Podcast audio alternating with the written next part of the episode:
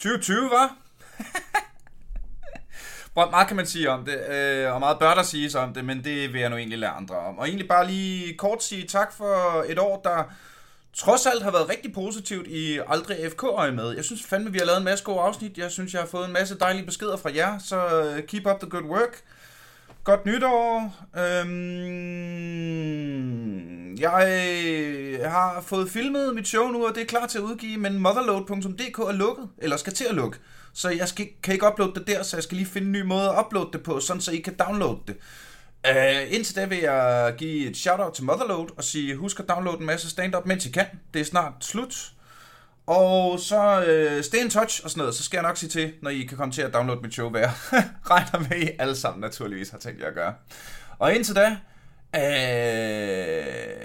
god lytter til det her afsnit, som ærligt talt bliver ret godt. Men vent lidt, Henrik, har du ikke sovet i nat? Nej, nej. Hvorfor har du ikke sovet i nat? Det er fordi, at min øh, datter Elisa, hun, øh, hun stod op sådan lidt i midnat, og så, så var hun. Så skulle hun ikke sove mere. Nej, okay. Ah, det, er den, det er den der sidequest, der, der hedder børn. Ja. Det er, den, det er den sidequest, der hedder, hvor man skal flytte, øh, man skal flytte scenarier hele tiden, og så skal man prøve at ændre strategi, og så, øh, så er der lige en AI, som hele tiden ændrer sig den anden vej også. Og, Problemet er, at den lærer alt for hurtigt, den der AI. Og jeg har, jeg har næsten ikke sovet, fordi, men det er bare fordi, jeg kom til at starte en kampagne i Total War Warhammer. Og uh. det, er jo, det er jo ligesom med den, med som i Civilization, at I ved, det de der spil, der bare spiser dit liv, ikke? Mm. Sådan, og jeg skal, Yep. lige have, jeg skal lige have en tur mere. Og man, man, man kan også lige, ah, man skal lige, jeg skal lige, åh for helvede, ah, der er også de der skavens, dem skal jeg også lige, og jeg er alligevel også nødt til, okay, nå, hvis Jeg man kan heller ikke seng, før at jeg har den her overlord slået ihjel. Altså, fordi Nej, nej, men så også- dør øh, min ja. civilisation. Også fordi man har jo lagt planer, så vil man jo gerne føre dem ud i livet og sådan noget, ikke? Og meget apropos, rigtig hjertelig velkommen til Aldrig FK, en podcast om gaming, hvor jeg i dag har usædvanligt lækkert selskab her i online-studiet. Rigtig, rigtig, rigtig hjertelig velkommen til Henrik, Karina og Morten. Tak. Tak, tak. til øh, det store... Øh, altså, det var jo jer, vi, øh, vi lavede det skide spændende afsnit om gaming og læring.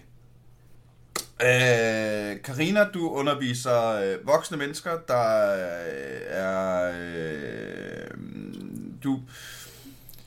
Øh, ja, hvordan siger man det kort? Jamen, jeg, jeg underviser voksne mennesker. Øh, fordi jeg ved, der er andre, der er her i, i panelet, der underviser. Øh, Nej, børn. men du underviser jo ikke bare voksne mennesker, du underviser jo sådan nogle, du ved, irakiske generaler. Eller, eller, eller, øh, top, eller topledere, der lige skal lære noget nyt, eller sådan noget. Det er jo ikke sådan et VUC-kursus i keramik, du kører, vel? Nej, det er rigtigt. Jeg, jeg underviser ledere øh, og øh, kandidatstuderende på CBS i, og i ledelse Mm. og etik. Ja, præcis. Og det er den der etik, vi skal, vi skal, vi skal gnide lidt ind i i dag. Øhm, og så har vi jo øh, Henrik, der... Øh, når man underviser børn, Henrik, ja. hvor... Altså nu har jeg... Min egen erfaring er kun fra, fra øh, et par... Et par... Øh, hvad hedder det? Stints som øh, lærervikar. Hvor meget... Og så er der selvfølgelig, for lige at gøre den færdig, så er der Morten, som måske arbejder mere på... Hvad kan man sige? Øh, case to case grundlag om hele ideen om yeah. menneskets sind og etik. Case to case, og teoretisk, og metodisk, og jeg kan blande mig ind i overhovedet. Ja, ja, helt lortet. Henrik, når du underviser børn, hvor den, nu er du matematiklærer. Hvad hedder det? Ja. Hvor, hvor tit kommer der noget op, hvor du tænker, her skal de skulle lige lære en, en livslektie? Altså tit, øh, så øh, når man sådan spilbaserer øh, undervisningen, eller årsplanen, eller frikvarteret, eller hvad det nu skulle være, så er det altid en blanding af en, altså en fagfaglig kompetence, og så en, ja, hvad kan man kalde det, en personlig kompetence. Det er altid noget, hvor at du skal tage højde for andres roller i rummet, eller samarbejde, eller øh, hvordan man ligesom motiverer sig selv til at få lavet så meget arbejde som muligt. Altså sådan en masse ting, som gerne skulle underbygge, at hvorfor er det, jeg lærer? Øh, hvad kan jeg selv gøre for at lære mere, og hvordan kan jeg arbejde mest muligt op, altså for, mest optimalt, hvis man kan sige sådan. Og Så grund der, til det, at- er, det er ja, det. Lige præcis. Grunden til at spørge sådan der, det er jo, at, at øh, vi i dag skal lave det store afsnit om gaming og etik. Som jeg rigtig, rigtig, rigtig godt kunne tænke mig at snakke lidt om. Og især med jer tre efter, øh, efter vores sidste lille soirée. Øh, og tusind tak til alle de søde lyttere, som har kommenteret på, på lige netop det afsnit. Øh, det var også skide sjovt at lave. Hvis vi skal starte et sted, øh, så det som hele gamingverdenen snakker om lige nu, det er jo nok Cyberpunk. Mhm. Som blev teaset i 2012. Og her, 8 år efter, udkom det endelig. Og det er ikke færdigt. Kan vi vel, vel helt lynhurtigt godt sige. Øhm, synes. og øh, hvad hedder det? Øhm, det? Vi skal nok, vi kommer også til at snakke rigtig meget om Cyberpunk i den her podcast. I, øh, det skal vi nok lave alle mulige specielle afsnit om. Men det jeg gerne vil bruge det til udsæt her, det er jo en, måske noget til at starte snakken om, hvordan spilfirmaerne behandler sine kunder. Mm. Altså hele den vinkel ind i, øh, hvordan øh, kan man fra CD Projekt Red, som er dem, der lavede Cyberpunk, kan man overhovedet være det bekendt at udgive et spil, som ikke virker til halvdelen af de platforme, du, øh, du har udgivet den til. Et spil, som øh, du har sendt... Øh, et spil, som du har... Altså, folk har jo købt pre-orderet og glædet sig det her, til det her spil, bogstaveligt talt i overvis. Og der ligger garanteret noget pres fra sådan CEO'en eller investorernes side til at få til at få spillet på gaden. Især nu hvor det er blevet forsinket så mange gange. Men men men øh, Men ja, langt højere grad ligger der jo pres fra spillernes side, altså fra forbrugernes side. Det, det var jo så gralt, at da der blev udskudt en udgivelsesdato på det i efteråret, så modtog nogen, altså faktisk en del af udviklerne, dødstrusler. Og ikke sådan, øh, jeg kommer og slår dig ihjel. Altså decideret sådan beskrevne dødstrusler om, her bor du, jeg har tjekket din adresse, jeg ved, hvad du, og jeg ved, hvor dine børn er, og så videre. Ja, Jamen dog. jeg kan, så, så er det sgu da et godt sted at snakke om etik og moral. Skal vi starte med og sige, kan man Kan vi ikke starte, ja, kan vi starte med psykologen? Fordi jeg, så hvad får folk der ud over et computerspil? Ja, øh, Altså man kan sige, der findes jo en verden derude, eller en, en underverden derude, øh, specielt på nettet, som er meget defineret af at gejle hinanden fuldstændig sindssygt op i, i nogle meget antisociale fora. Man kan sige, altså for, for 50 år siden, hvis du var en antisocial personlighed, så var du blevet skubbet ud for enden af byen og fik ikke lov til at være med i fællesskabet, fordi du gjorde nogle helt sindssyge ting. Og antisocial er det, som man typisk kalder psykopater. Altså folk, der banker andre, fordi de synes, det er sjovt. Folk, der går efter øh, fuldstændig sindssyge mål i livet om at være øh, mest succesfulde. Og, altså meget sådan American Psycho-stereotypen, ikke? Mm. Øh, I gamle dage blev de smidt ud på sidelinjen, eller også så klarede de sig virkelig, virkelig godt at blive CEO i en eller anden firma, men, men der var ikke rigtig den her sådan sammenslutning af dem på samme måde, som der er nu. Fordi nu findes der alle de her online forer, hvor de kan sidde og diskutere nogle fuldstændig sindssyge ting anonymt, fordi det er det, internettet kan. Internettet er informationsdeling på tværs af alt. Ikke bare landegrænser, men også personlige grænser, kultur og alt muligt andet. Så du har en, en, et potentiale for nogle ekokammer på nettet, hvor at de her typer kan ligesom buffe sig selv fuldstændig op. Og det jeg forestiller mig er sket, det er ikke fordi jeg har siddet og studeret præcis de her ekokammer så meget, men det jeg forestiller mig er sket i forhold til Cyberpunk er, at en del af dem her også synes, det er fedt at sidde og spille computer, fordi de kan udleve en masse sjove fantasier i de spil, for andet sådan noget som GTA og Cyberpunk. Og øhm, da der så ligesom bliver delayet, så gejler de hinanden fuldstændig op på de her fora om, at det er også for sindssygt, og man kan ikke tillade sig at lave et spil og sælge det, hvis ikke man har den rigtige dato og det ene og det andet. Og så er folk kommet helt ud på et sidespor og begyndt at skrive de her ting. Jeg tror ikke, at de mennesker, der har skrevet det her, vil sige det til folk, hvis de havde stået over for den her udvikler af spillet. Men det er enormt nemt at skrive en fucked up besked på nettet. Man kan næsten blive helt optaget af, hvor fucked up kan man gøre den her besked. Undskyld, jeg bander så meget. Mm. Øhm, Det på er, vej ud fucking til det er min fucking podcast. Det er fuck Og her er det sgu okay at bande. godt.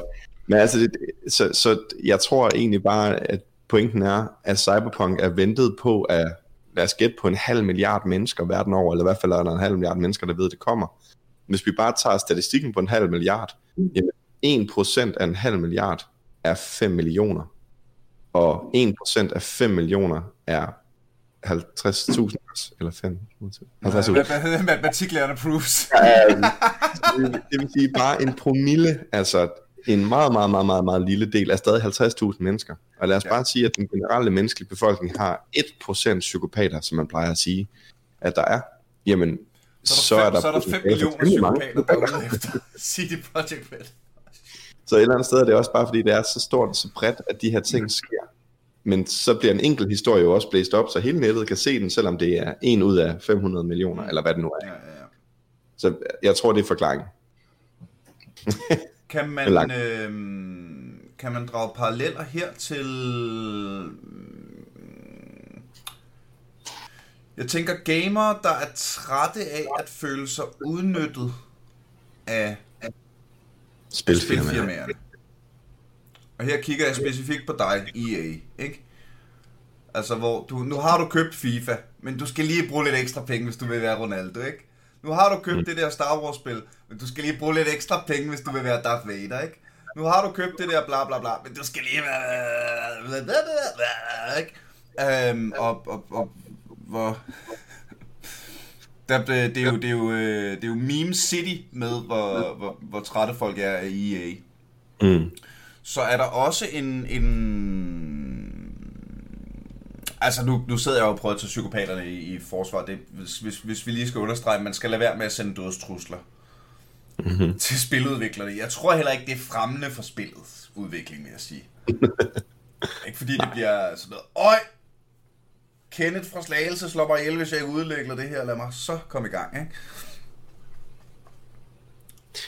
Så, så spørgsmålet ligger vel i, er der øh, en grund til at synes, at spiludviklere er nogle onde megacorporations, Ja, som det var lige bare skal præcis det, jeg gerne ville spørge om. Tak for hjælpen. Det var lidt, jeg tror bare, jeg sagde det, du sagde igen. hmm? Anyone? Jamen, det er vel en pengemaskine, og man vil gerne tjene så mange penge som muligt. Ja. Det er jo bare pointen, ikke? Det tror jeg faktisk ikke er rigtigt. Jeg, jeg kan ikke lade være med at tage lidt i forsvar. Og så kan jeg ikke lade være med at sige, at spil, spilbranchen er udviklet på en helt anden måde, end rigtig mange andre brancher er. Fordi spilbranchen er udviklet af et sæt af kæmpe nørder, der fandt ud af, at vi kan få den her bip bipper til at sige dip dip, og så er der nogen, der synes, det er mega fedt at trykke på dup dup. Altså, Mm. det, det er virkelig en legeplads. Atari, Konami, alle de gamle ja. spiludviklere, som startede helt tilbage før Nintendo også eksisterede. Det Øhm, er, det er alt sammen meget rigtigt, men det er samtidig er det den underholdningsplatform, der er flest penge i lige i øjeblikket. Ja. Og det er Det er der nogle er mennesker, både der... og? Og det er der nogle... Hvad siger du?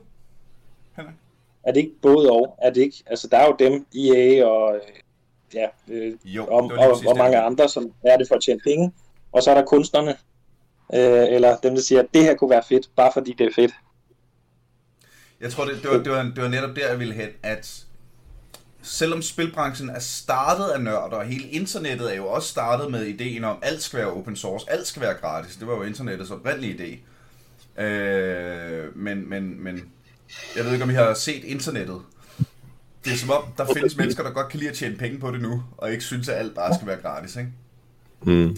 Så øhm, der er vel øh, et spring derfra og til at begynde at snakke om, hvordan penge korrumperer etikken måske. Jamen altså, jeg tror jeg ikke, at internettet eller spilverdenen er anderledes end resten af verden, og så skal Ja. vi til at snakke sådan nogle systemiske strukturer, ikke? Men i den verden, vi bevæger os i, hvor, hvor det spilsystem, vi nu engang anerkender at være i, er kapitalismen, jamen der er værdi, grundværdien er, at øh, kan du tjene penge, så er du etisk forpligtet til at gøre det. Og Så det hvis vi skal til at snakke om, hvis vi skal til at snakke om, hvad der er etisk rigtigt, så bliver det rigtig svært og komplekst, fordi det er, Fedt. hvor det er vurderet fra, det er jo vurderet fra vores grundlæggende værdier. Mm. Og så, øh, jeg plejer også at sige, altså, kunstnere, de, altså hvis du vil være, hvis du vil være tro imod dig selv og din kunst, og ikke gå på kompromis, så bliver du aldrig rig.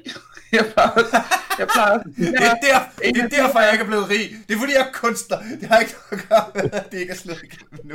Eller alternativt, det er den jeg selv trækker på, ikke? Og så siger jeg, jeg vil ønske, at vi levede i en verden, hvor vi gjorde det, vi kunne bedst, for at det var en bedre verden at være i, og jeg hader, at jeg skal sende fakturer på det, jeg laver. Mm. Om så er det irakiske generaler, jeg prøver på at hjælpe med at gøre verden et bedre sted, eller om det er, om det er unge, der, der skal lære noget. Ja, ja, ja.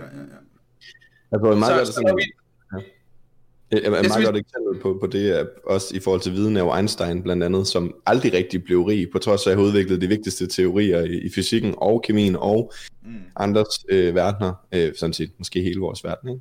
Altså det, jeg tror ikke, man skal gå efter det. Så hvis vi skal trække det over på gaming, og kigge på, øh, hvordan at, at det hænger sammen med, med den økonomiske gamingverden, så tror jeg også bare, man skal anerkende, at hvis vi gerne vil have nogle store fede spil, så skal der investeres milliarder i at lave nogle store fede spil. World of Warcraft, som er mit yndlingsspil i hele verden, Mm. det blev udviklet over 10 år, blandt andet baseret på den økonomi, som Warcraft 3 og de andre Warcraft-spil og Starcraft-spil skabte, men ikke til nærmelsesvis nok. Der blev investeret så mange milliarder i at udvikle det spil, før det kom. Det har så også tjent sig selv ind igen siden. Mm. Men det kunne lige så godt have været kommet op, og så har så folk sagt, det her det er for komplekst. Øh, De tester, I har brugt, var for store nørder.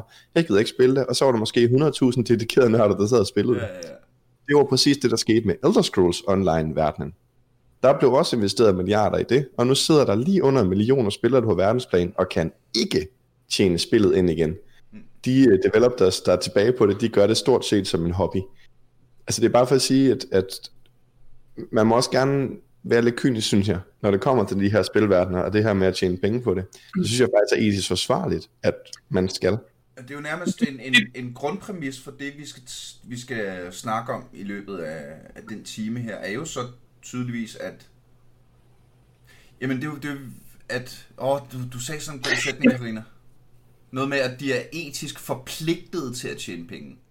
Jamen altså, det er, jo, det er jo en grundsætning, hvis vi tager fat i, i sådan den, øh, øh, det, det etik, øh, som, som, som forretningsverden, eller i hvert fald i den vestlige verden, er baseret på, i, hvis vi tager udgangspunkt i, i det kapitalistiske system, jamen så, øh, så, så er grundsætningen der, business of business is business, og du er forpligtet over for dine investorer, og det er det. Mm. Så synes jeg så lige, vi skal have en anden vinkel med her, som måske gør det rigtig interessant, for så kommer den der, øh, jeg bliver en lille smule frustreret, fordi jeg synes, det er synd, at det ligesom er forduftet, eller at nogle af spillerne er blevet så store øh, på af de her, der, der, der ligesom sidder på pengesiden af det, at vi ligesom glemmer, hvem der har magten. Mm. Det har vi som, i det system ligger magten hos forbrugerne, hvis de forstår det. For der er ikke nogen, der kan sælge noget som helst, hvis du ikke vil købe det, eller betale for det. Punktum. Bare lad være. Og det er det magtsystem, vi så forudsætter, vi arbejder i. Som, som man kan sige, i stedet for at sende en dødstrussel, så lad være med at købe spillet. Det kan man ikke. Man døder afhængig af det. Man har ventet på det i otte år. Så, så, langt, så det er også noget med den der med lige at have noget forbrugerdisciplin og noget ryggrad, og så sige, Ja. men nej. Ja. Der kan jeg Og sige, der tror jeg bare psykologisk, at de er rigtig gode til. Altså man kan ikke øh, holde sig ude af det øh, af mange gode grunde. Mm, ja, ja, ja. Øhm, Men jeg synes, det er vigtigt at huske, hvem der har, når vi taler det, det værdisystem. Hvem har så magten? Det har forbrugerne, det er dem, der har pengene. Jeg kommer sådan til at tænke på, Henrik, at i undervisningen af alle de her unge mennesker, du går og gør til nogle gaming-maskiner, så tænker jeg også, at det er vel en del af den undervisning, at man faktisk forstår øh, spilverdenen på en eller anden måde. Ikke? Altså, snakker I også om sådan noget som EA og Vi snakker ikke endnu om, øh, om sådan noget. Lige den, den ældste klasse, jeg har i det, der har, det været, der har der været nogle andre fokuser. Øh, men øh, med de små, der, der, der kører vi meget grundlæggende sådan en, en struktur, ligesom hvis man skulle øh, starte et level op, en bane op. Øh, og det er børnene meget sådan bevidst om. Det vil sige, nu skal jeg tilegne mig noget ny læring. Det vil sige, jeg skal starte med at undersøge alt, hvad der er. Jeg skal mm. undersøge, hvad der er foran mig. Øh, efter det, så kan det være, at jeg har gjort mig nogle erfaringer. Det kan også være, at jeg har gjort mig nogle uheldige erfaringer. Så kommer der lige en, øh, en professor op, eller en eller anden infobox, der lige siger, øh, hvad hvis man gør sådan her? Mm. Og så, så skulle man gerne få den der, nå, okay, så nørder vi lige det. Så nørder vi lige præcis det her, om det er, at man lige skal smide en masse dakker eller øh, hvad det nu skulle være, eller om det er øh, pludselig højhus, eller forstå rumfang ved at bygge med klodser.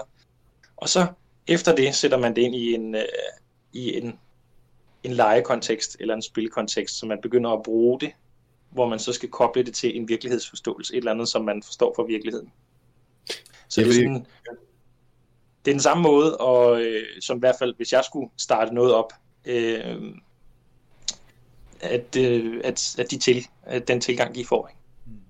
Jeg, jeg kommer bare til at tænke på, at det er jo egentlig lidt det samme som forklaringen på, hvorfor at så mange går op i de her spil. Fordi nu sidder vi og prøver at forstå også, hvorfor er det, at forbrugerkulturen igennem 8 år har dyrket cyberpunk, og derefter sender dødstrusler til dem, fordi de ikke kan udvikle det færdigt. Altså et eller andet sted er det jo det samme, fordi der, der er en, en opdragelse i øh, de her spil, hvor at basically så kommer Cyberpunk ud og siger, vi laver sgu det her fuldstændig vanvittige spil, som skal være det mest fantastiske immersive spil, der nogensinde har været, når vi er færdige med det. Ikke? Mm. Øhm, I din undervisning, der kommer der spil frem, hvor der står, nu skal vi bygge øh, en dagger, så vi kan komme ud og slås med orken. Ikke? Altså basically er, er det, det, det grundlæggende jo en, her en motivation for et eller andet, hvordan skal vi så gå til det? I din spilverden er stakesene måske lidt anderledes, fordi det trods alt mindre komplekst. Så derfor så yeah. er det måske også mere tydeligt om, hvad de skal gøre. Men når man kigger ud i sådan en, en, en øh, forbrugerverden, så er det hyperkomplekst. Og alle de her mennesker, de på en gang siger, at jeg skal have det her spil, og på en anden gang måde siger, CD Projekt Red er nogle ondskabsfulde røvhuller, og øh, ja, altså det, kompleksiteten vokser selvfølgelig derude, ikke? Så spørgsmålet er, om det et eller andet sted er det samme. Måske også for at føre diskussionen over på, kan gaming være med til at udvikle folks etik til det bedre, når nu det også kan være med til at udvikle til noget rigtig lort. Sidst havde vi jo snakken om, om gaming og læring, hvordan gamification blandt andet, og hvad hedder det, alt det her kan, kan hjælpe til med at få hjernen til at forstå læring som koncept. Der synes jeg jo, det, det er sindssygt spændende, om spil kan lære os at blive gode mennesker.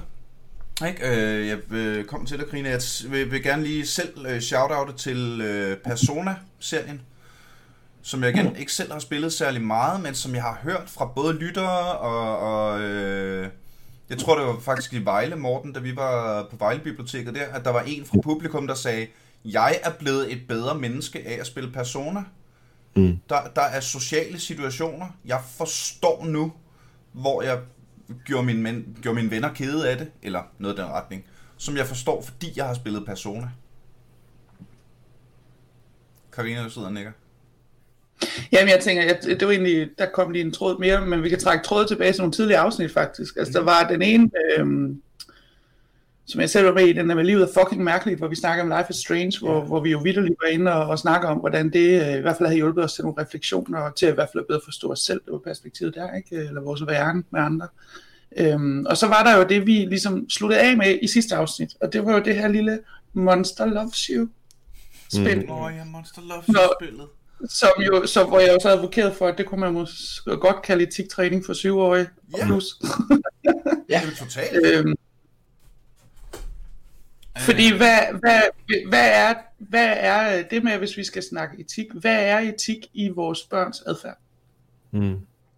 Er det, øh, altså, jeg, jeg tænker, hvis vi står som forældre og kigger på vores børn, øh, har vi det vel men det kommer an på igen vores værdier, hvor vi, hvor vi bedømmer dem fra. Men jeg tænker, at udgangspunktet er vel, at vi bliver stolte over, at vi kan se, at de er en god kammerat, eller de hjælper den gamle dame, eller en eller anden over vejen, eller giver det halve deres madpakke til deres kammerat i skolen. Men det kommer an på, hvad værdierne er. For du kan da sagtens finde nogen, der siger, hej, det er sgu da dumt, så får du for lidt at spise, så er du dårlig på, på mm. så er du ikke skarp til, til e-sport i eftermiddag, så, så har du tabt, det er da dumt. Altså, så det kommer an på værdisættet. Mm. Men man kan jo lære konsekvenserne af de valg, man tager øh, i hvert fald. Ikke?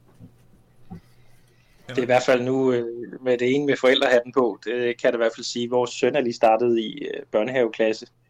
Og det er jo også, altså vi lægger jo enormt stor værdi i, øh, hvad, altså den leg, han går ud og laver, eller dem, han har leget med, eller hvis han har været i en eller anden, været uvenner øh, med nogen. Når, hvad der skete, og kan du se, at du sagde det, og sådan, det, det er meget sådan, det er meget det, vi lægger højt vægt på, og så kommer det faglige sådan i anden række, men det er selvfølgelig også, fordi han er okay med, Men som lærer, så øh, kunne jeg ikke lade være med at, at smile lidt over hele det der EA-agtigt, at folk, altså fokus på at tjene penge og sådan noget, altså den tråd, den har, det har jeg jo tænkt meget over, at det er jo sådan, mine elever tænker med karakter.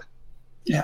Mm. At de tilsidesætter, de tilsidesætter behovet. Jeg, går jo, øh, jeg indretter jo sådan i korte træk, nu- det er jo ikke det, det skal handle om, lige nu i hvert fald, men øh, øh, jeg indretter mit klasserum efter sådan en multiplayer-kultur, at man blander personligheder, laver de bedste teams og øh, sætter sig ind i hinandens måder at være på.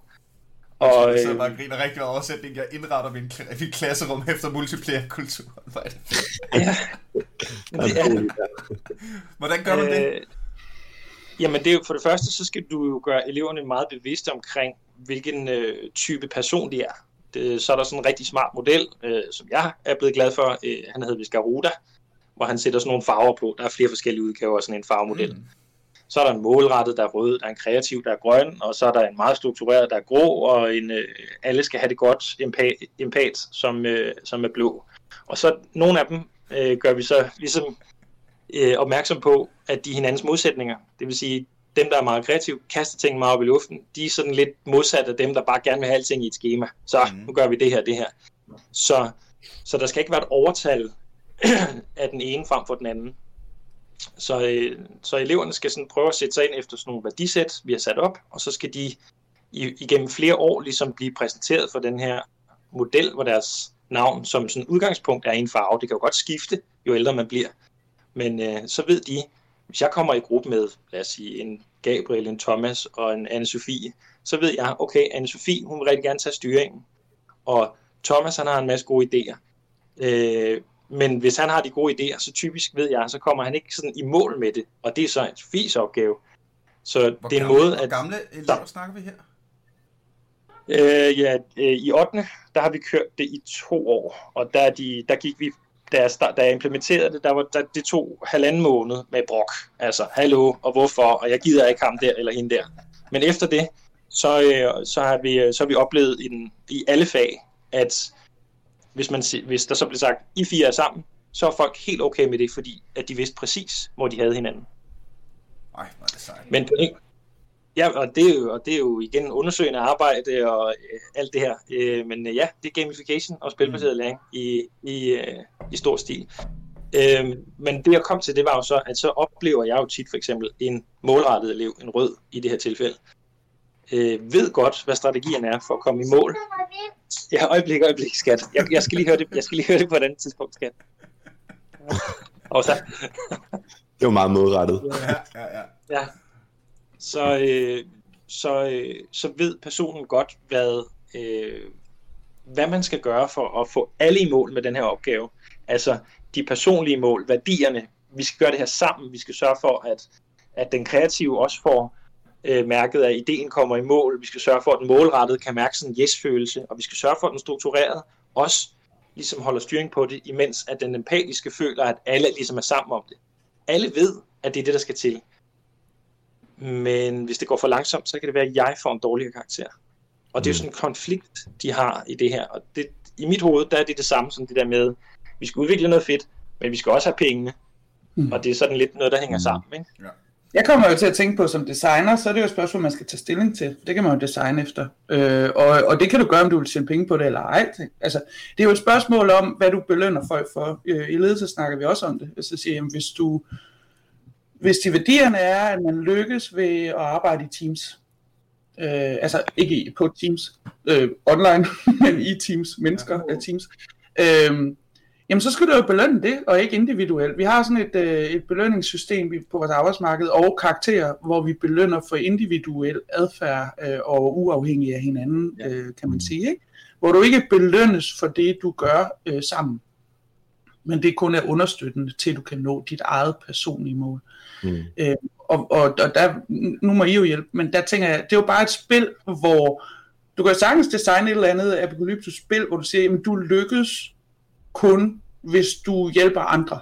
Mm. Ikke? Øhm, du kan jo sagtens designe et spil, hvor du siger, at du, du, du kan på ingen måde komme, komme øh, langt nok i, i spillet øh, til at lykkes med noget, øh, uden at du finder ud af, at du skal have hjælp fra andre, og det kan du kun få ved at give til dem.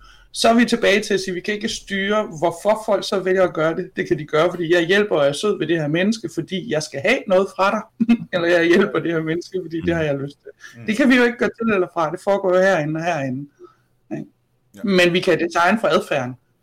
Jeg plejer, og det er det samme på arbejdsplads, vi plejer at sige til lederne, at de, de er smadret trætte af, at folk de stikker hinanden i ryggen, når de arbejder teambaseret, siger, så stop med beløn individuelt. Mm. Ja. Mm. Yes, Kan, that's kan spillene ikke gøre det, Jo, der er jo netop... så øh, tvinger vi jo adfærd. Så tvinger vi jo adfærd. Vi lærer ikke folk etik, men vi tvinger dem til det, den adfærd, der skal til for at lykkes. Ikke? Nå, altså, Altså, nu, øh, vi- jeg, der, der er jo ligesom to spor. Der er, øh, for eksempel, nu kommer jeg til at tænke på Star Wars Knights of the Old Republic, som vi snakkede om her for meget for nylig her i podcasten, hvor du øh, gamifier god og ond, fordi jo mere light side du er, jamen vi- hvis du v- gerne vil have, at din healing force powers koster færre force points, jamen så skal du have flere light side point. Og hvis du gerne vil have, at din onde force lightning giver mere skade og koster mindre mana og sådan noget, jamen så er du nødt til at være sådan karikatur ond. Mm. Så Må, må, jeg godt lige, Ja. må jeg godt lige provokere det her, Niels? Ja da. Definere ud fra, hvilken verden vi vurderer, hvem der er god og ond. Ja, men øh, ja, selvfølgelig. Og i virkelighedens verden og i mange spilverdener er der nuancer, men i Star Wars, der er ond og god bare ret clean cut, ikke? Altså, myrder du alle børn på din vej for at opnå dit eget mål, så er du ond. altså, Jamen, Det er både og, ikke? Fordi man kan jo tage fat i, øh, jeg ved det er ikke en vandrehistorie, prøv, men jeg kan prøv, heller prøv, prøv, prøv, du at finde the light side af at myrde børn nu, Karina. Ja, Okay. fordi det kommer an på øjnene, der ser, og hvor du sidder. Og det er ud fra historien om den her CIA-agent, der fortæller om, at hun sidder og forhører øh, til folk, der er plantet, ja, der er plantet øh, som terrorister, hvor han Mm. så siger til dem, prøv at høre, du er amerikaner, hvad er det, du ikke forstår? I er selv imperiet. Ja. Mm. Everybody, Jeg det er, den gode, for jeg kæmper imod de onde. ja, ja. Det er, det er everybody believes they're the good guy. Præcis. Vinklen, ikke? Så vi skal bare lige blive enige om, når vi designer et spil, så bestemmer vi også, hvem der er gode og onde, og nogen kan være uenige i det. Ja. Det er værdigt. Mm. Du kan sagtens gå et andet sted hen i den verden, vi er vokset op i, hvor de synes, de værdier, vi baserer god og ond på, er hatterbriller. Mm. Ikke? Ja, ja, ja. Så hvis man skulle basere det ud fra noget, og hvis man skulle snakke om det ud fra en gaming-kontekst, så kan man sige, at, at det vi i hvert fald må gå ud fra, det er, at det er mere et fordelagtigt at lade være med at gå ud og slå andre mennesker ihjel, om ikke andet, så fordi du ikke ryger i fængsel, når du lader være med det. Øh, og at det også er temmelig smart at arbejde sammen, fordi alle resultater, vi kan se, når man arbejder sammen, er bedre. Så hvis vi bare baserer det på det, så har gamingverdenen i hvert fald noget at tilbyde.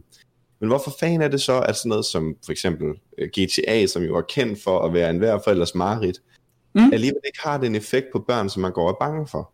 Altså hvis vi snakker etik og moral, så kan man sige, jamen hvordan skulle øh, spil øh, lære børn at være, øh, øh, og for den så skyld også voksne mennesker, men specielt børn, fordi de er lidt mere øh, impressionable end alle os voksne forhåbentlig. Hvordan skulle de lære børn etik og moral, når at du kan gå ud med et bat og banke en luder, for efter at slæbe den ind i en bil og køre den ud over en klippe og eksplodere den på vej ned og råbe, Woohoo! altså de, hvordan kan man lære etik af det? Men alligevel så kan man se, at fordi at børn, som spiller GTA, og specielt unge øh, drenge, for det er dem, der er forsket mest i omkring det, der spiller de her, de har faktisk en bredere forståelse af etik og moral. Ikke nødvendigvis således, at deres personlighed matcher mere med, øh, der tror jeg Henrik Røg desværre. Oh. Vi får ham tilbage. Vi får ham tilbage. Vi- om lidt, Vi tror jeg. fortsætter i hvert fald. Øh, men, men, men det, der er interessant, er, når man så kigger på deres evne til at vurdere etik, og moral, så er deres spektrum bredere, fordi de har været stillet over for mange flere forskellige muligheder Og, øhm, og tanker omkring etik og moral, end for eksempel nogen, som er vokset op i en kernefamilie, hvis primære interesse, jeg basher ikke nogen, jeg siger det bare, er heste. Heste giver ikke det bredeste moralske spektrum, fordi det enten handler om liv, død eller rid. Altså, der er ikke så meget andet. Mm. Men GTA handler om 10.000 forskellige måder at forstå, for eksempel sådan noget som fattigdomskultur, øhm, natteliv, kriminalitet, osv. osv., osv. Mm. Hvad giver, det, hvad giver det rum, Morten, for de folk, der så, som du sagde, vi lige, hvor vi startede her i dag, hvad, det giver jo også et rum for folk, der udlever nogle øh, oprigtige fantasier, som de ved, det vil de ikke kunne få lov til i den virkelige verden. Åh, nu bevæger vi os dybt ned i et sort hul her, men nu tager det altså op. Man har lavet nogle forsøg for nogle, faktisk ret mange år siden, øh, hvor man designede nogle, nogle spil, næsten mere videoer end spil, men altså med nogle få valg, og så tilbød dem til pædofile. Fordi det ligesom var sådan et, okay, hvis ikke vi kan ud i virkeligheden, kan man så tilbyde alternativ virkelighed. Og velkommen tilbage, Henrik, forresten. vi kommer lige til at gå amok her. Mm-hmm. Øhm, men, men det man finder er jo, at der er nogle forskellige effekter af at sidde og udleve fantasier i en alternativ verden. Ja, et eller andet sted det er det samme som at læse en bog også.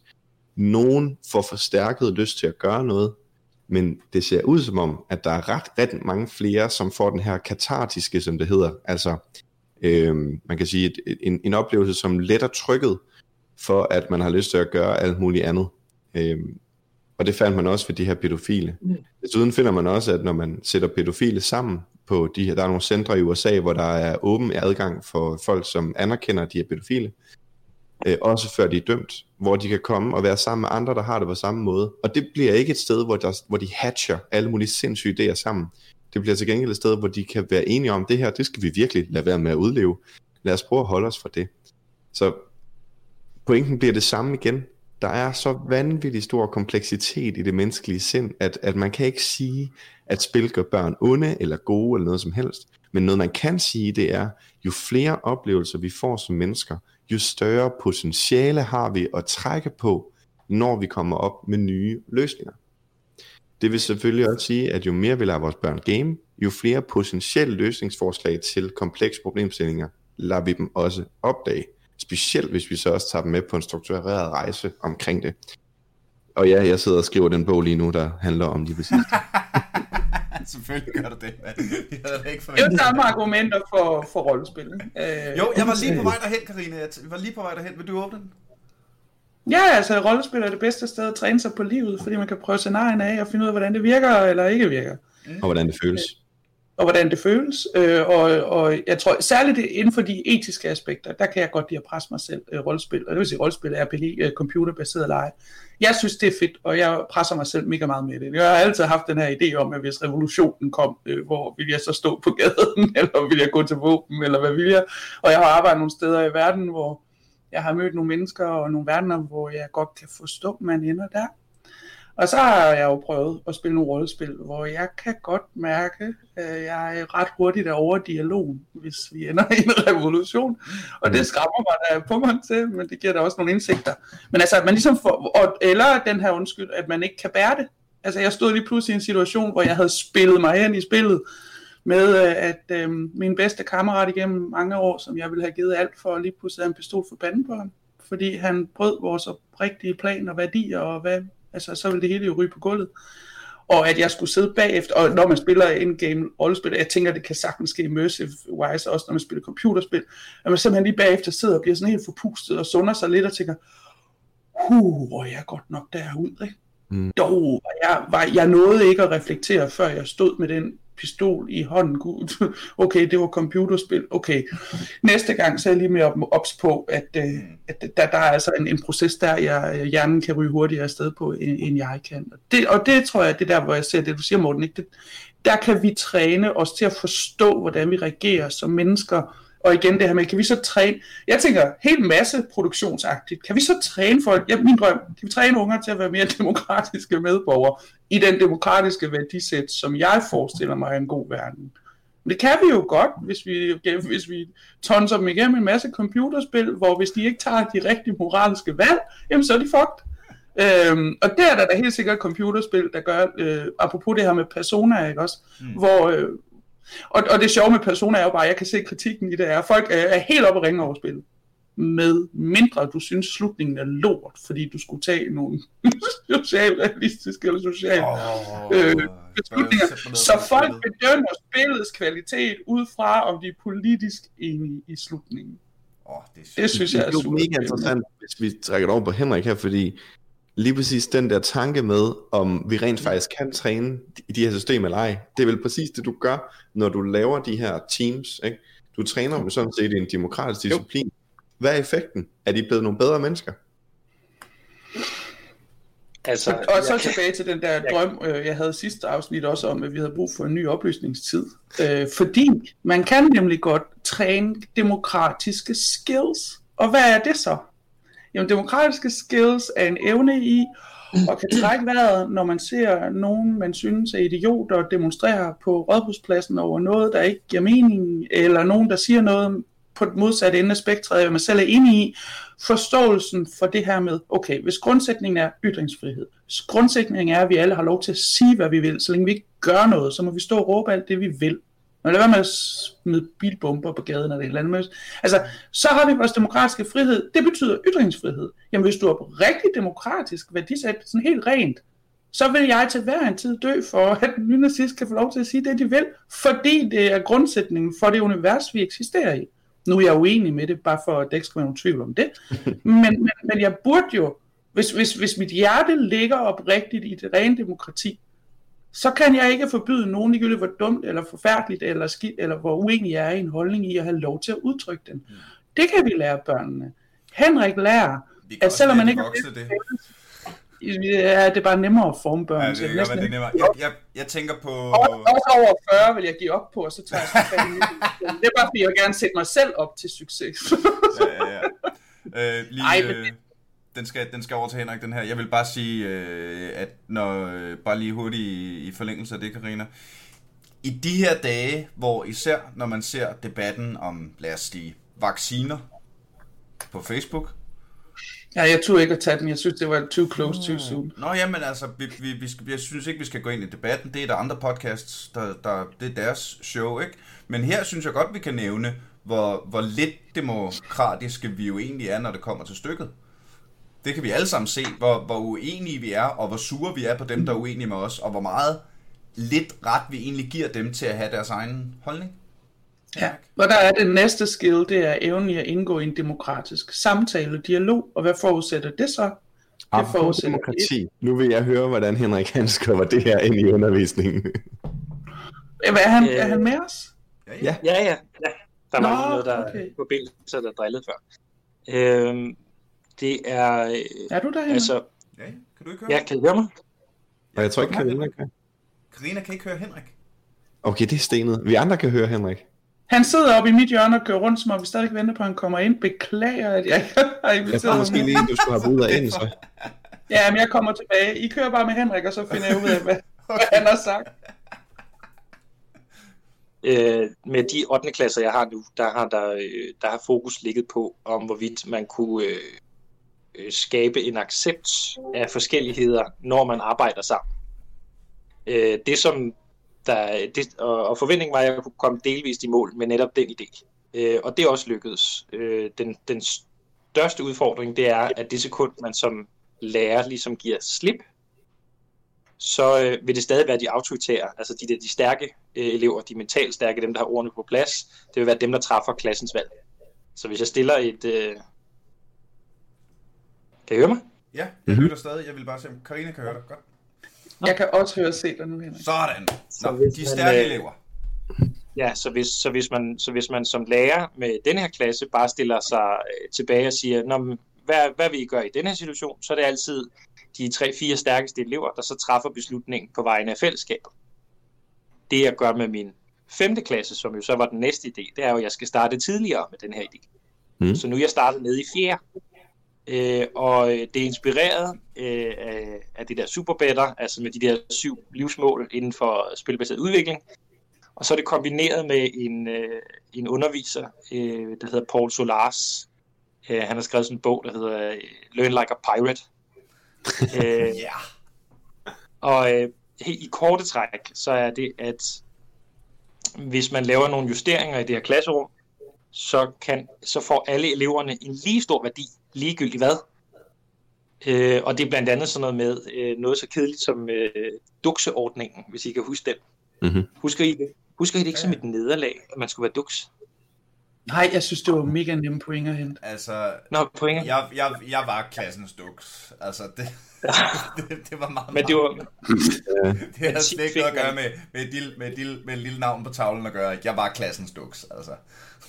tit, Uanset tit så hvad får man, det nu var. Lige præcis. Så, så tit så, får, så kommer man nok ikke udenom, at der er nogen, der siger, haha, du skal være duks i den her uge.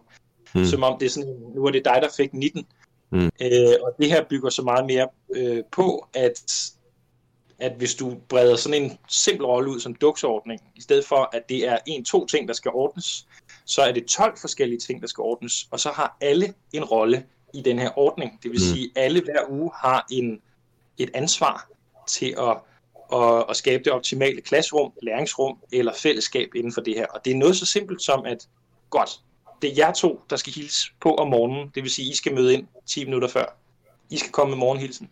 Det er jer to, der skal sørge for, at der er luftet ud, når timen starter. Det er jer to, der skal sørge for en ren tavle. Det er jer to, der skal starte timen op med at fortælle, hvad man skal tage frem. Og det er jer to, der skal runde af i timen osv. Så udfaser man læreren den der forventning til, at man bare kan få viden. Og læreren bliver bare sådan en, hvad kan jeg sige, en game master, som jeg godt kan lide at hedde. Øh, som bare siger, godt, vi har de her udfordringer i dag hvad har I tænkt jer at gøre? Så det, jeg tror, hvis man starter dernede, så begynder børnene sådan helt automatisk, selvom man er den dårligste staver, og man er sat sammen med øh, ultraeleven, som er den bedste på fodbold og så videre, så bliver de vendet til, at de har, de har de hinandens ansvarsmarkere, de skal være enige om, at de skal nå i mål sammen, øh, og så, så vil det med tiden forhåbentlig blive udfaset, øh, at, at øh, man går efter sine egne point, men derfor kommer i mål sammen, og så derved også får de gode point.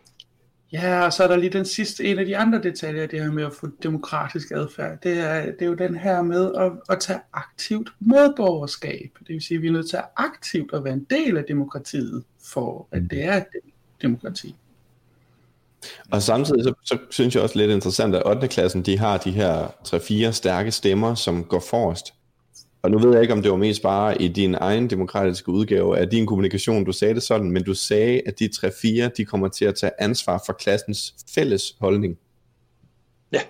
Det kan jeg så ikke lade være med at tænke på, også er rigtig godt at træne til, fordi vi kommer ikke udenom, at vi har brug for en form for lederskab. Men har vi lært lederne at have følgeskab først, og får vi bredt det ud, jamen så har vi jo basically et folketing. Så kan det godt være, at det ikke fungerer lige godt begge alle gange, men vi må også anerkende, at Danmark, øh, jeg ved ikke om, om man synes skal diskutere det eller ej, men Danmark er det bedste demokrati i verden. Højst sandsynligt. Være en til en parat med at udskifte samtlige folketingspolitikere med Henriks 8. klasser. Ja, det vil jeg også. Fra Nej, det, det vil jeg faktisk ikke. Stakke børn, mand går der ned med ondt i maven inden for tre dage. Spørgsmålet er, om man også kan sove med de beslutninger, man skal tage. Ikke? Det kræver nogle andre livsskills. Ja, og det er lidt det, ikke? Altså, fordi man kan også sige, at, at en del af kompleksiteten i at lære unge mennesker etik og moral er jo også, at vi skal lære dem, at det er okay, at der er forskellighed på folk. Der er også niveau forskellighed på folk. Der er folk, der er klogere end dig, hurtigere end dig, bedre end dig til alting, og der er også nogen, som du er det modsatte til. Men I er alle sammen lige meget værd grundlæggende. Ikke? Hvis vi kan installere den der jeg kan ikke huske udtrykkene for det efterhånden, jeg har blandet for meget rundt i feminisme og equality mm. og alle mulige ting, jeg siger. Hvordan, fordi nu, nu sidder jeg og tænker, med det samme tænker League of Legends. Og der er alle altså ikke lige meget værd. Nej, der, der, er de der, der, der er du meget værd, hvis du får flere CS per minut, og øh, du myrder din modstander, og du... Så, så når vi nu har sådan en... Øh, og det samme i Counter-Strike, ikke? Altså, hvor mange kills får du, hvor mange assists, og hvor mange gange dør du, ikke? Altså, det kan simpelthen måles. Der er nogen, der er bedre end andre. Hvordan forener man de to verdener? Mm. Hvordan forener man, vi er alle sammen lige gode, og vi skal alle sammen have lov til at være her, med, der skal nogle point på brættet, for der skal vindes nogle kampe? Jeg tror, i virkeligheden, så skal man være meget skarp der på opdeling i e-sport og gaming. Der, der er rigtig, rigtig mange, som ser al gaming som en form for øh, konkurrence. Og, og det kan man godt argumentere, at det er. Men for rigtig mange mennesker, og nok også flere end det er konkurrence, er det hygge. Mm. Og det er socialt samvær, og det er et meget godt eksempel. Min kæreste, hun spiller det her Elder Scrolls Online, jeg fortalte øh, om før. øh, yes, og øh, hun har været mega irriteret over ikke at have særlig mange at spille med, fordi ja, altså vi spillede det sammen til at starte med, og jeg havde bare mega svært ved at, at synes, det var sjovt, fordi, fordi det der er ikke noget damage meter. Ja, ja, der er, der er ikke noget damage meter, der er ikke nogen måde at måle på, om jeg gør det godt. Øh, der er ikke en fornemmelse af sådan, mm, at, at jeg, jeg var fandme dygtig, og jeg er mega konkurrencemindet, når jeg spiller computerspil. Jeg gider kun spille på rigtig høj rating og sådan noget, hvis jeg ikke gør det, så bliver jeg mega sur. Mm. Men hun har den modsatte, ikke? Og så skrev hun øh, inde på sådan en øh, Facebook-gruppe for piger, der spiller computer, om nogen vil spille. Og inden for fire minutter, så sad to piger, øh, en fra Jylland og en fra Sjælland, og spillede med Josefine fra Fyn. Øhm, og de sad bare og hyggede og pludrede og, og tog nogle ting og sager, og den ene lærte noget til den anden osv. Og, og når man kigger på de generelle statistikker for, hvordan gaming egentlig fungerer verden over, så er der faktisk flere, der laver social gaming, end der laver competitive gaming. Mm. Hvis man så ganger det over i LoL, for at tage et konkret eksempel, som mange lytterne sikkert også kender til, jamen League of Legends er jo inddelt i de her rangeringssystemer. Og hvis du ligger nede i under guld, så jeg mener nok, at lav guld er vist nok cirka der, hvor at, at den skiller, så du er under 50% øh, af verdens, eller hvad hedder det, af, af LOLs befolkningsniveau. Og hvis du ligger dernede, nu siger jeg dernede med, øh, med gåsøjne på, fordi det er der jo ikke noget med at gøre. Jo, jo, jo, jeg nåede fucking guld 4 sidste sæson, mand. Yes, jeg ligger selv karriere, Karriere high punkt, fordi jeg lige blev boostet op, så jeg kunne få det der skin. Nå, undskyld. Præcis, men pointen er, at hvis man ligger dernede, så er der rigtig, rigtig mange, der spiller LoL som en social disciplin, og synes, det er hyggeligt. Og ja, de kan godt blive enormt konkurrencemindet, men hvis deres score er 0,5 i stedet for 0,6, så er deres liv altså ikke ved at gå under. Mm. Jeg tror også, man skal huske på, at, at rigtig mange er motiveret til det, synes, det er sjovt for dem til at blive bedre, og, og kan ligesom bruge rigtig meget af deres liv på det. Men jeg tror, at en endnu større del bruger det som en social træningsarena. Og det er dem, der er rigtig interessante for os som øh, psykologer og mm. designer og undervisere og komikere osv. at have fat i, fordi de der mega elitære, competitive geeks der, jamen, de har, en, de har deres egen verden at være i, og den synes jeg også er mega sjov at prøve at komme ind i, men, men i virkeligheden er det meget, meget, meget større øh, perspektiv at nå alle de andre. Mm. Men det findes jo også i virkeligheden. Altså for nogen ja. er livet en konkurrence i alt. Øh, og igen, så kunne man øh, vurdere, hvad er konkurrencen vurderet på, hvor meget du har på kontoen, hvor, mange, hvor høje karakterer du får, eller hvor mange mennesker, der sagde, at du gjorde dem til et bedre menneske, eller gjorde verden til et bedre sted. Alt mm. kan være en konkurrence. Spørgsmålet er, hvad, hvad, hvad, hvad guldet i gåseøjne er, du ja. bliver vægtet på. Ikke? Og derfor kan jeg godt lide, at gaming er en træning i virkeligheden, fordi den tilbyder den der kompleksitet i, mm. nogen synes sådan, nogen synes sådan, det vi så mangler rigtig meget i gaming, det er en kultur, hvor der bliver sagt, du må godt være uenig i, om de gør det godt nok, men du må ikke være uenig i, om de er gode nok. Fordi lige nu er det jo også bare, din mor er en kæmpe et eller andet, lige så snart du ikke har lavet lige præcis lige så mange kills som mig. Og hvis du har lavet flere af mig, så er det nok også, fordi din mor er noget andet.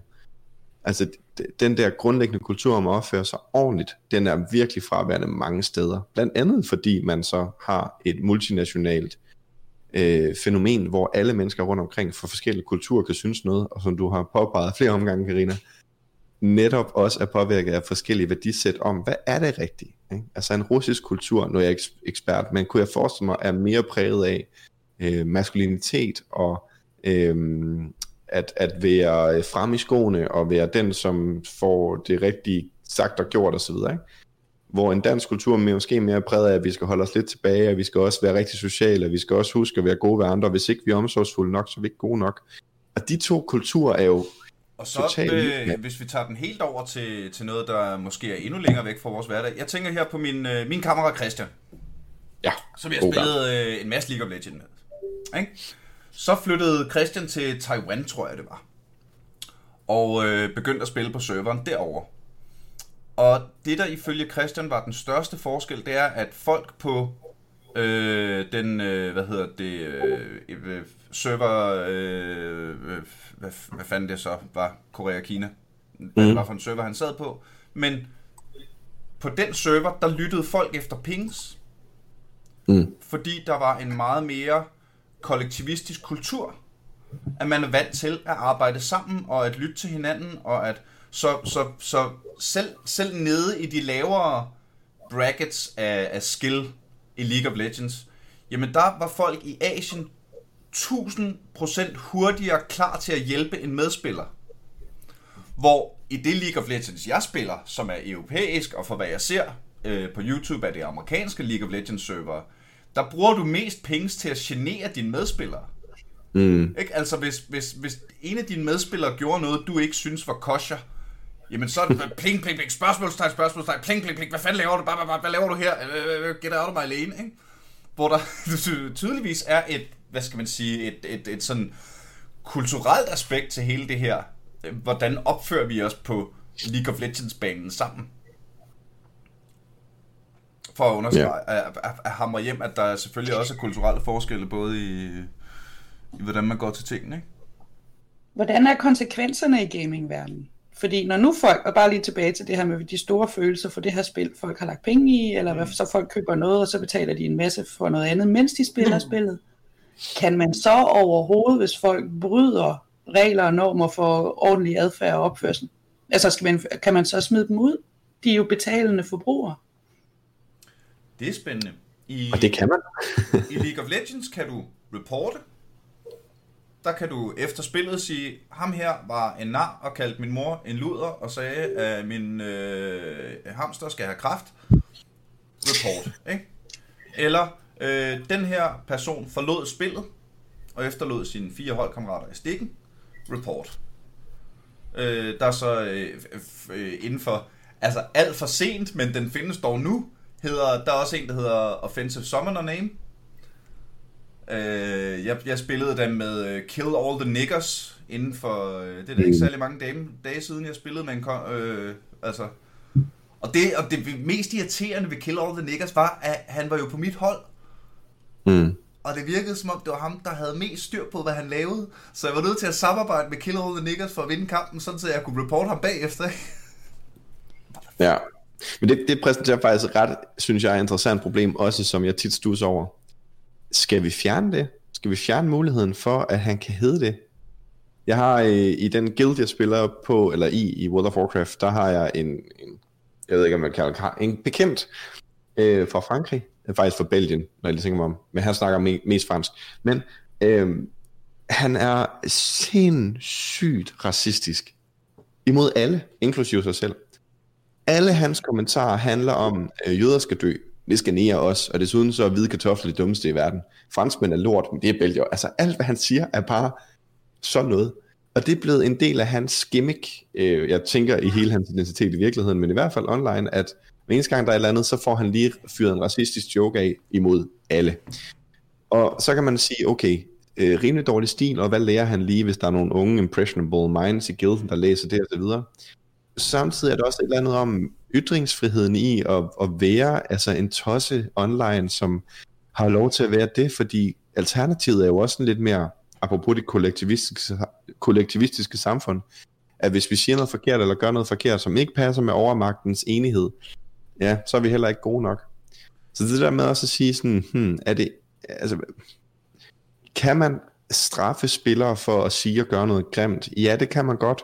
Kommer de tilbage til spillet? Ja, det gør de i 99% af tiden. Og er det egentlig ikke også det bedste? Fordi alternativet er, at vi skulle klynge alle ud af spillene, så kunne de gå ud i verden og være pisse sur over at blive smudt ud af endnu et ja, fællesskab. Ja, og, og nu startede vi jo netop det her afsnit med at snakke om de der ekokamre for, mm. for de, de, de få promiller, hvor det stikker helt af, ikke? Jo. Øhm, hvad, ja. Det er jo det uløselige paradoks i det demokratiske, altså en demokratisk essens. Ja, som skal blive ved med at være uløseligt, ikke? Fordi personerne der skal jo så, må, der er så bare nogle konsekvenser. Det er jo så også det, man skal huske. Vi har ytringsfrihed til at gøre, sige hvad vi vil, men det er ikke konsekvensfrit at gøre det. Og det må han så stå ved. Det kan være, at han bliver smidt ud. Det kan være, at han øh, ryger i ranks, fordi at folk gider ikke at spille med ham.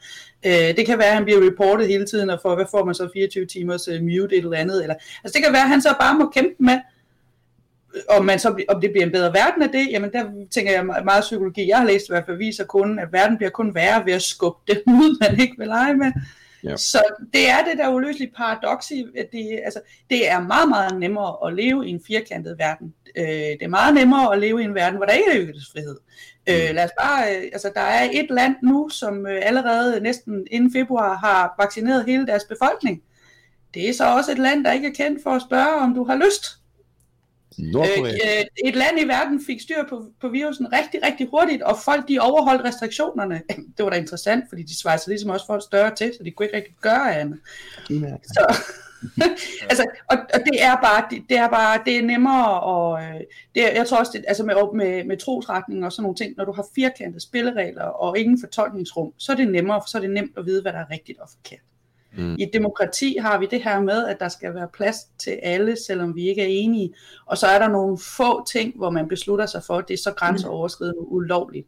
for eksempel øh, ekstremistiske holdninger og give udtryk for dem. Men nogen vurderer, hvor grænsen ligger for det. Men kan, gamings, kan gaming være med til at, at...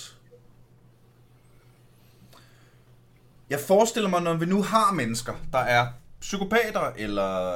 Altså, der, der må være en... Der må være nogle mennesker, som er psykisk syge. Og jeg tror ikke, de mennesker... Nu øh, må, må psykologen endelig hoppe til og låse til mig her, ikke? Men jeg forestiller mig, at mennesker, der har en decideret diagnose, Mm. om det så er psykopatisme, eller pædofili, eller øh, what, what the fuck, ikke? Mm. Det forestiller jeg mig ikke, man kan løse med sociale, øh, hvordan vi taler til hinanden i et online forum, for eksempel.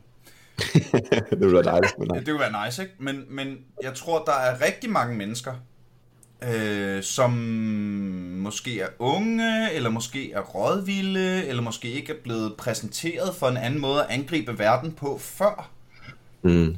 som kan blive flyttet. Mm. Altså, det er jo ikke, det er jo, øh, vi, jeg er ret sikker på, at vi i vores lille ekokammer her godt kunne tænke os, at Henrik var folkeskolelærer for verden. Ja, ja, Hvis vi bare lige kunne få, hvis vi lige kunne få kørt alle 5. til 8. klasser igennem Henrik. Øh, Hen, Henrik for World President of Ja, Education, yes please. sådan noget den retning, ikke? Men det kan vi ikke. Så, hvad hedder det? Øhm, men det vi kan i stedet er jo så at indgå i, ja, i demo, demokratiske debatter og s- øh, kalde nogen ud, når man synes, at de gør noget forkert, men stadigvæk sige, men det, det, samtidig synes jeg, det er okay, at du har den holdning. Jeg vil forbeholde mig retten til at være uenig. Lad os diskutere det. Hvor pisse nosseløst det lyder, ikke? Jeg tror faktisk, at, at det er det, der er allermest også fyldt. Jeg, jeg, øh, jeg øver mig rigtig meget på at gøre noget, øh, som taler lidt ind i, hvordan man egentlig kan gøre noget ved det ved sit eget liv, når jeg sidder og gamer. Guderne skal vide, at jeg ikke er verdens sødeste gamer, når jeg virkelig er træt af et eller andet. Det er jeg ikke. Øh, guderne skal også vide, at jeg har et intellekt, som gør, at jeg kan sige nogle rigtig grimme ting, hvor jeg lige kan snurre noget rigtig ulækkert ud af noget. Og det har jeg gjort nogle gange i mit liv, og jeg har skammet mig enormt meget over det. Jeg har faktisk været svært ved at sove på baggrund af nogle åndssvage ting, jeg har skrevet til folk i spil igennem tiden, som ikke har været sådan noget med, øh, fuck din mor, fordi det er alt, alt, alt, alt for enfoldigt. Men når man til gengæld begynder at sidde, og nu får I bare hele smøren herfra, så vi kan tjekke ud, at øh, selv ham, som slås for etikken her, han er en idiot. Øh, jeg har blandt andet på et tidspunkt stedet og skrevet til en, at øh, altså ude for dit navn, så må jeg jo gå ud fra, at du bor cirka her og her, og jeg gætter også på, at du har nogle problemer på den her måde og den her måde, og det er nok også med din alder, der sådan cirka er sådan her, ikke også? Så kunne det ikke være, at du skulle ud og finde dig et liv? Og øh, det er ikke fair at gøre over for nogle mennesker. Øh, jeg synes heller ikke, det er fair at sidde og skrive, at nogens mor er dum og sådan noget, vel? Men, men det er endnu værre, fordi at, at man så lige pludselig bruger sine evner til det onde, apropos øh, Jedi og Star Wars. og Ja, jeg var lige på vej derhen. Ja, øhm, det som jeg så ligesom besluttede mig With for... great power comes great responsibility. Ja, lige præcis. Øhm, noget af det, som jeg besluttede mig for at, at gøre anderledes, øh, blandt andet på baggrund af den episode, det er faktisk, når folk de går fuldstændig amok i chat over et eller andet, så whisper jeg til dem, Are you okay? I'm not trying to piss you off, but if you're not feeling okay, I would suggest that you turn off the game, or tell me what's happening, and I will help you move on. Og nogle gange, så får man sådan en tilbage, hvor der står, fuck dig. og andre gange, så får man en tilbage, hvor der står, okay, jeg kan faktisk godt se, hvad jeg lige har siddet og skrevet. Øh, damn, det var egentlig godt, du lige skrev til mig. Jeg tror skulle lige at tage en pause. Mm. Og det, er det, altså nummer to sker faktisk overraskende flere gange. De færreste har lyst til at sidde og være pisse sure på andre mennesker. Det er ikke en følelse, der er rar, fordi hele ideen i følelsen er, at vi skal trække os væk fra det sociale, når vi har den. Så når nogen kommer og spørger, hey, er du okay? Og mener det, så sker der noget i mennesker. Og det er faktisk det samme, som hvis du spørger nogen i byen, hey, hey, hey, jeg kan se, du er på vej op i det røde felt, hey, lad os lige, hvad, hvad foregår der? Skal vi ikke lige drikke en øl? Jeg ved ikke, om I har prøvet det før, men, men det virker faktisk også overraskende mange gange positivt, medmindre Jeg de er... skulle lige til at sige, at, at det er noget, vi kan tage med os fra, altså ud over det andet, vi kan tage med os fra den her snak. Jeg synes fandme, det har været spændende, men vi har også snakket en time, fordi øh, hygge og godt selskab og det der, ikke? Men det er måske noget, vi, vi, altså i stedet for at sidde og snakke om, hvordan verden bør være, så, øh, "I'm starting with the man in the mirror? Be the change. At det er noget, vi kan samle op selv, at man kan gøre. Øh, både in-game, men også i verden. at når du ser nogen gøre noget, du er uenig i, øh, især hvis det er noget, hvad skal man sige, noget, noget, noget vildt og voldsomt, at så i stedet for at hoppe med op, trinnet op på konflikttrappen, ikke? at så tage sig tid til at, at spørge, er du okay? Og det, når du for eksempel ser sådan en øh, Facebook-tråd, der, der stikker helt af, ikke? Og der er, øh, hvad hedder det, nogen, som synes, at vacciner er en god idé, og nogen, der synes, at vacciner er en dårlig idé, og de bliver sure og sure på hinanden. Kan man, kan man bruge den her til at, at, at åh, det ved jeg sgu ikke. Jeg tror i hvert fald, at ud, ud fra det, som Morten siger, så bliver jeg helt glad. Og jeg bliver helt stolt over at høre af Morten, at du skammede dig. Det manglede bare. og skam er jo øh, et fantastisk værktøj til at, opdrage en selv. Ikke? Man kan vælge at ignorere det, og så skamme sig i det skjulte, og så kan vi undergrave en masse selvtillid og selvværd med det, og alt muligt andet. Man kan også bare sige, at altså, skam er, er en sund reaktion, og så tror jeg, at vi skal anerkende. Og så sidder jeg også lige og polerer her. Jeg skal være den første til at sige, at vi rummer alle begge dele. Vi rummer alle sammen The Jedi, Ja, ja. Dark Vader. Spørgsmålet er, og, og der er sociale grunde. Det er svært at sige fra. Jeg forestiller mig nu, tænker jeg, Morten, du har måske også noget social status inden det spil, der gør, at du tænker, de jo ikke er mig. Vi må også anerkende, at nogle gange skal vi, ja, med, med magt kommer, kommer ansvar. Nogle gange skal vi, når vi kan se, at vi er i en social situation, hvor vi, øh, hvor vi kan sige noget, måske andre ikke kan, eller unge ikke kan. Øh, måske skal vi være bevidste om, at vi kan være et alibi. Øh, Morten kan sidde her og sige, ja, jeg sidder her og fortaler for etik og underviser og påvirker de unge i gamesporting meget, som jeg forstår det. Jeg er også bare fan af dig, Morten. altså, og, og, så stå frem og så sige, prøv at høre, du er ikke heldig. Det er ikke et spørgsmål, om du ikke må gå hjem en gang imellem og skamme dig. Men når du skammer dig, så gør noget ved det. Gør noget anderledes have de her snakke om, hvordan kan man gøre det anderledes. Træde ind, og det er der, hvor vi kommer til Henriks pointe med de, de, de, lidt, øhm, de, de stærkere stemmer. Jamen, hvem er det, der stopper mobningen ude i skolegården? Ikke? Hvem er det, der træder ind øh, ned i byen, når der er nogen, der, der er op ved at komme op og slås? Den, der har overskud, den, der... I min ungdom var det den største fyr. Ham, der var større end ham, der ville slå, fordi så stoppede den ligesom der, som var øh, konflikt deeskalerende samtidig. Så var oddsene bedst. Det skulle Jeg ikke være lige jeg med mig. varmt anbefale Torben krigstrækket og lige blive nøgen. Jeg, har, jeg har hævet op i nederdelen, det virker lige så godt. Mennesker, der... Det er helt, folk er helt paf. Men det er, som, det er som om, at mennesker, der gerne vil slås, de har det mærkeligt med nøgenhed. Det knækker simpelthen fuldstændig filmen. Men det virker hver gang. Ja, Det er ikke nemt. Det er aldrig nemt at gøre det rigtigt. Man bliver ikke populær på at kæmpe nødvendigvis for, for alles øh, bedste. Eller fællesskabet, kan man sige. Nej. Men, men det er jo nok det, vi skal. ja, Ja, det er der. Jeg er enig med Morten i at sige, det kræver i hvert fald flere coronas, eller større coronas end det andet. Men jeg synes egentlig ikke, det handler, altså jeg synes faktisk ikke, vi alle sammen skal kæmpe for, at, at alle skal have det godt. Jeg synes ikke, at vi alle sammen skal kæmpe for fællesskabet. Jeg synes, vores vigtigste disciplin som menneske, også for at lave en opsamling på noget af det, vi har snakket om, det er at blive klog nok til at vide, hvad for et valg vi træffer på baggrund af os selv, i stedet for på baggrund af, hvad andres værdifællesskaber siger. Hmm. Men blandet med, at vi forstår, at andre har værdier også. Jeg skulle lige til at sige, den, den der, det er det, der fører til coronaspredning. Ja, og, og det er fuldstændig rigtigt, hvis man vel og mærke vurderer det ud fra, hvad man selv har lyst til at gøre, i stedet for at vide noget om sig selv, vide noget om forskellige etiske indgangsvinkler til tingene, og så vurdere det ud fra det. Helt ærligt, hvis nogen synes, det fedeste i verden, det er at gå og sprede corona, så tror jeg sgu rimelig hurtigt, vi havde lukket dem ned og smidt dem et eller andet sted hen, hvor de stoppede med at sprede corona. Men hvis det var vedkommendes absolut fantastisk vurderet, øh, hvad kan man sige, lyst her i verden, så kan jeg i hvert fald ikke sidde og sige, at, at øh, vedkommende er dum som en dør. Men ud fra min egen holdning, så synes jeg, at vedkommende er dum som en dør. For det er det, det mindst fremmende for noget som helst, der giver mening. Pointen er bare, at vi kan ikke dømme folk til at blive klogere. Vi kan igennem for eksempel sådan noget som gaming inspirere til at give en større, bredere vifte af muligheder. Og så må folk ligesom selv lære sammen med resten af verden. Og gøre det, som de så synes er det rigtige. Fordi ellers så er vi jo Så- også bare... Så er vi jo tilbage med den der med at sige, hvad er at lære og lære, og kritisk øh, øh, og refleksivt øh, se på, hvad det er, vi skaber og gør, ikke? og Ej, forstå, jeg- hvorfor. Det er det. jeg, har, You Jeg får guys. sådan lidt at læse min bog for jer lige om lidt. Hold kæft, det er en bombshell. Den Du lukker må vi meget gerne på. sende mig en signeret kopi, så jeg elsker det. Det skal jeg gøre. Få et billede af mig en højde også. så kan du bruge det til at deeskalere konflikter. Ja, ja, ja. Et. Undskyld, lidt til at snakke om nu. Kære venner, tusind tak, fordi I havde lyst til en runde 2.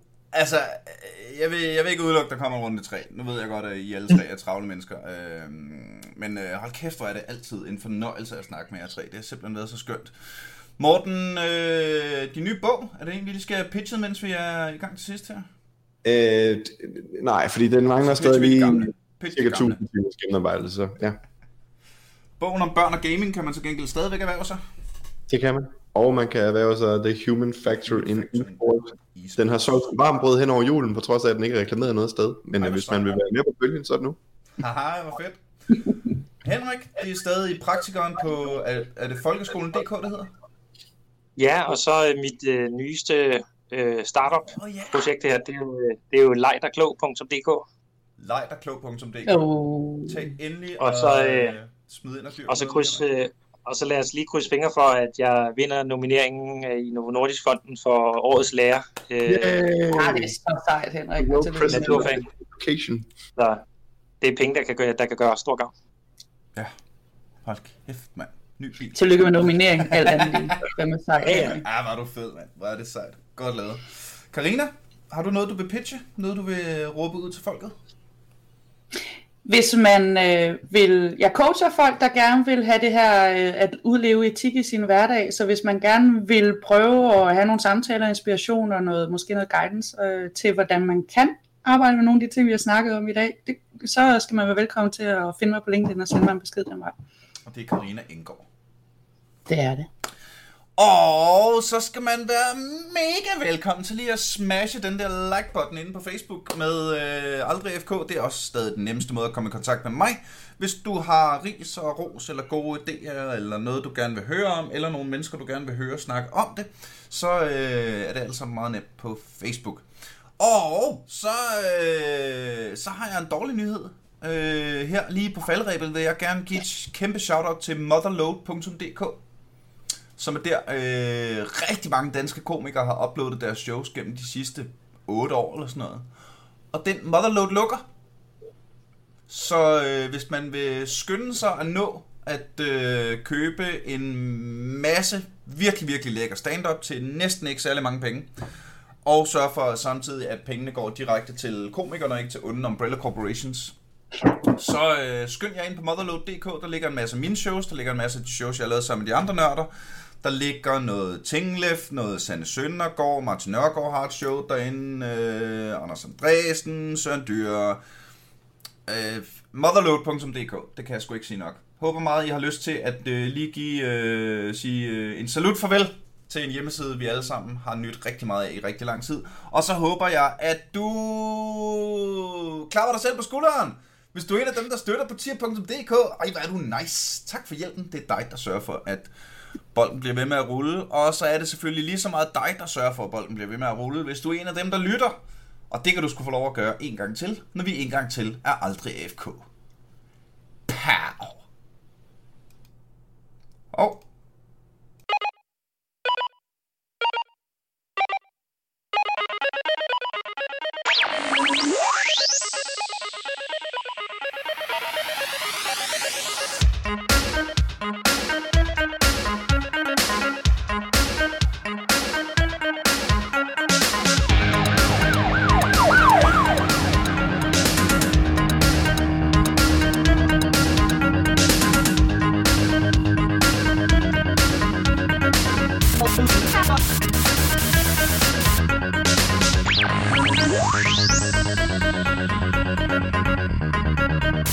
Thank you.